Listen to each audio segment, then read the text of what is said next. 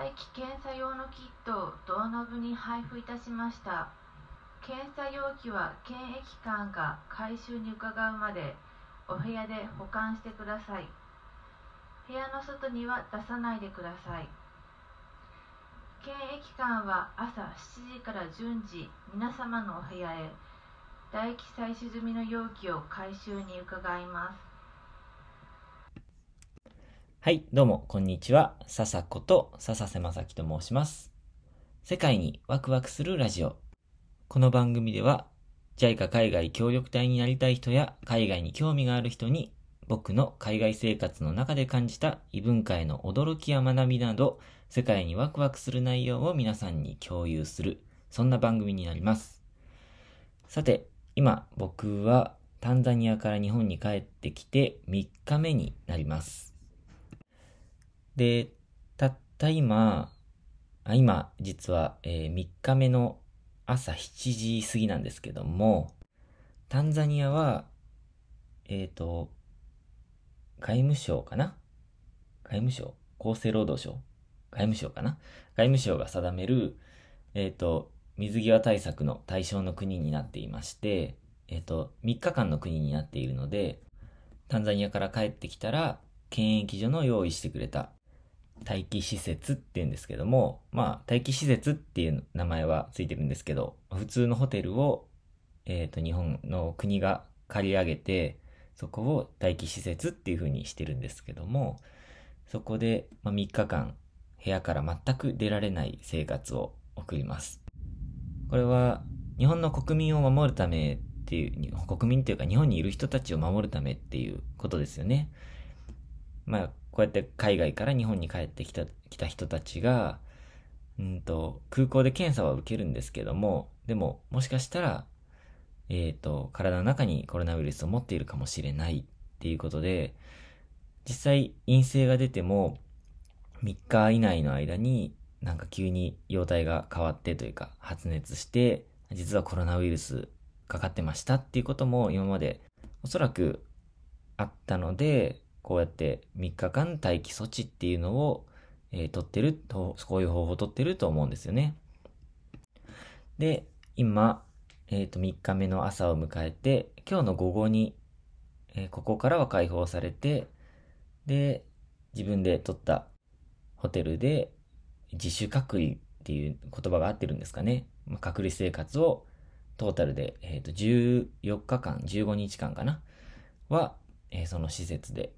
まあ、ここにいる期間も入れて15日なので、残りは12日になるんですけども、えー残りの期間そこで過ごすことになってます。で、今日は午後にここを出るって言いましたけど、まあ、もちろん、ここで検査をして陰性だったら出られるっていう流れなんですよね。で、本日最終日3日目の今朝7時過ぎなんですけども、今、えっ、と、唾液の検査を行いまして、検査を行って、な行ったというか、えっ、と、唾液を取って、で、えー検疫所の、えっ、と、係員の人が、今部屋を回って回収に来て、それを自分が取った唾液を受け渡したところになります。ちょうど今、それをね、行ったところです。いやー、これでちゃんとね、陰性が出てくれるといいんですけども、陽性、陽性が出たら、またちょっとね、あの、大変なことに、というか、また全然ね、あの、これからの過ごし方が変わるので、おそらくここから病院に、うん、移動させられることになるんですかね。で、ここで陰性が出れば、普通に、えっ、と、自分が取ったホテルに今夜から宿泊することになるんですけども、えっ、と、そこまで行く間にも、公共交通機関は使えないっていうことで、このホテルから成田空港までは、えっ、と、来た時と同じようにバスで送迎してもらえるんですけども、えーそこからは自分でレンタカーとかを借りるか、もしくは、えっ、と、空港の、これも検疫所なのかな？検疫所が、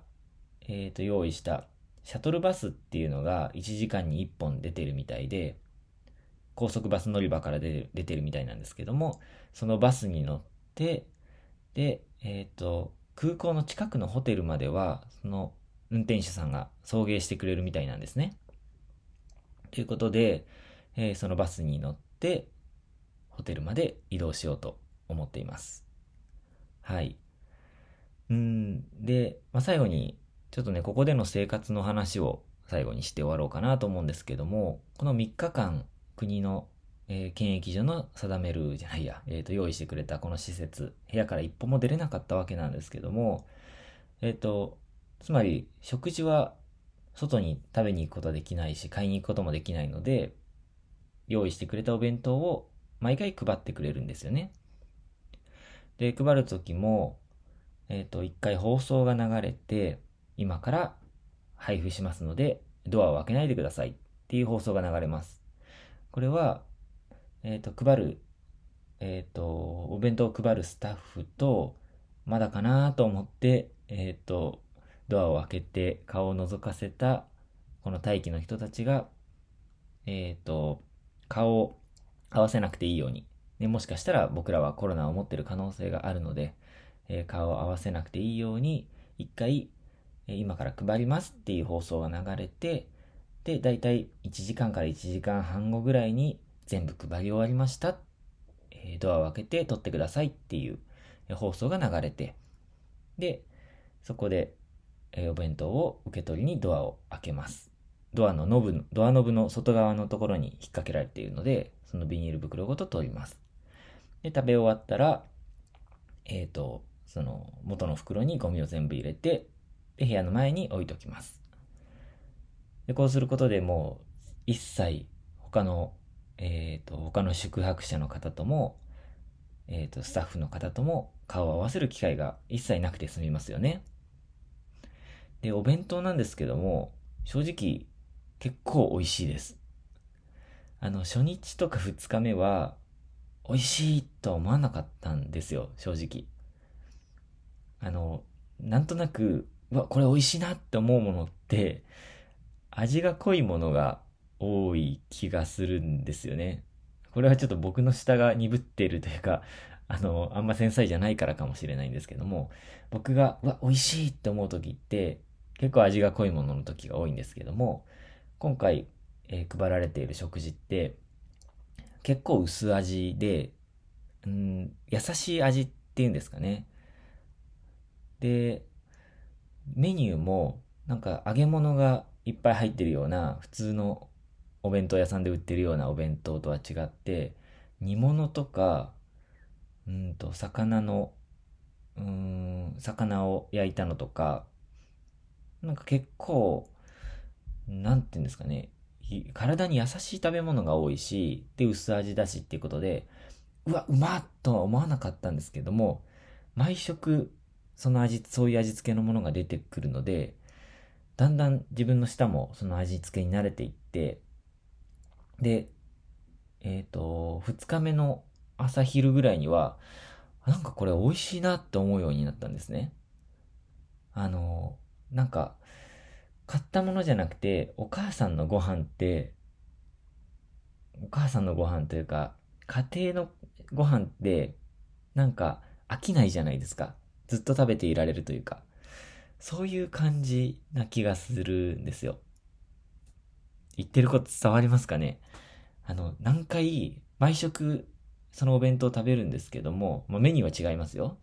毎週食べるんですけども、飽きないでずっと食べていられる味付けです。僕の場合、コンビニの弁当が続くと、最初美味しいなって思うんですけども、だんだんなんか胃が疲れてきちゃったり、味に慣れていっしまって美味しいとだんだん思わなくなったり、飽きちゃうんですけども、このお弁当は飽きないんですよね。なんか、ずっとこの食事が続いてもいいかなって、嫌ですよ。本当は嫌なんですけど、え、いいかなって思えるようなそんな味付けのとかメニューになってます。こういう配慮が本当にありがたいですよね。はい。まあ、こんな感じで3日間を過ごして、今、えっ、ー、と、検査の、検査用の唾液を取って渡したので、本日の予定は、あとは、うんと、その検査結果を午後にもらって、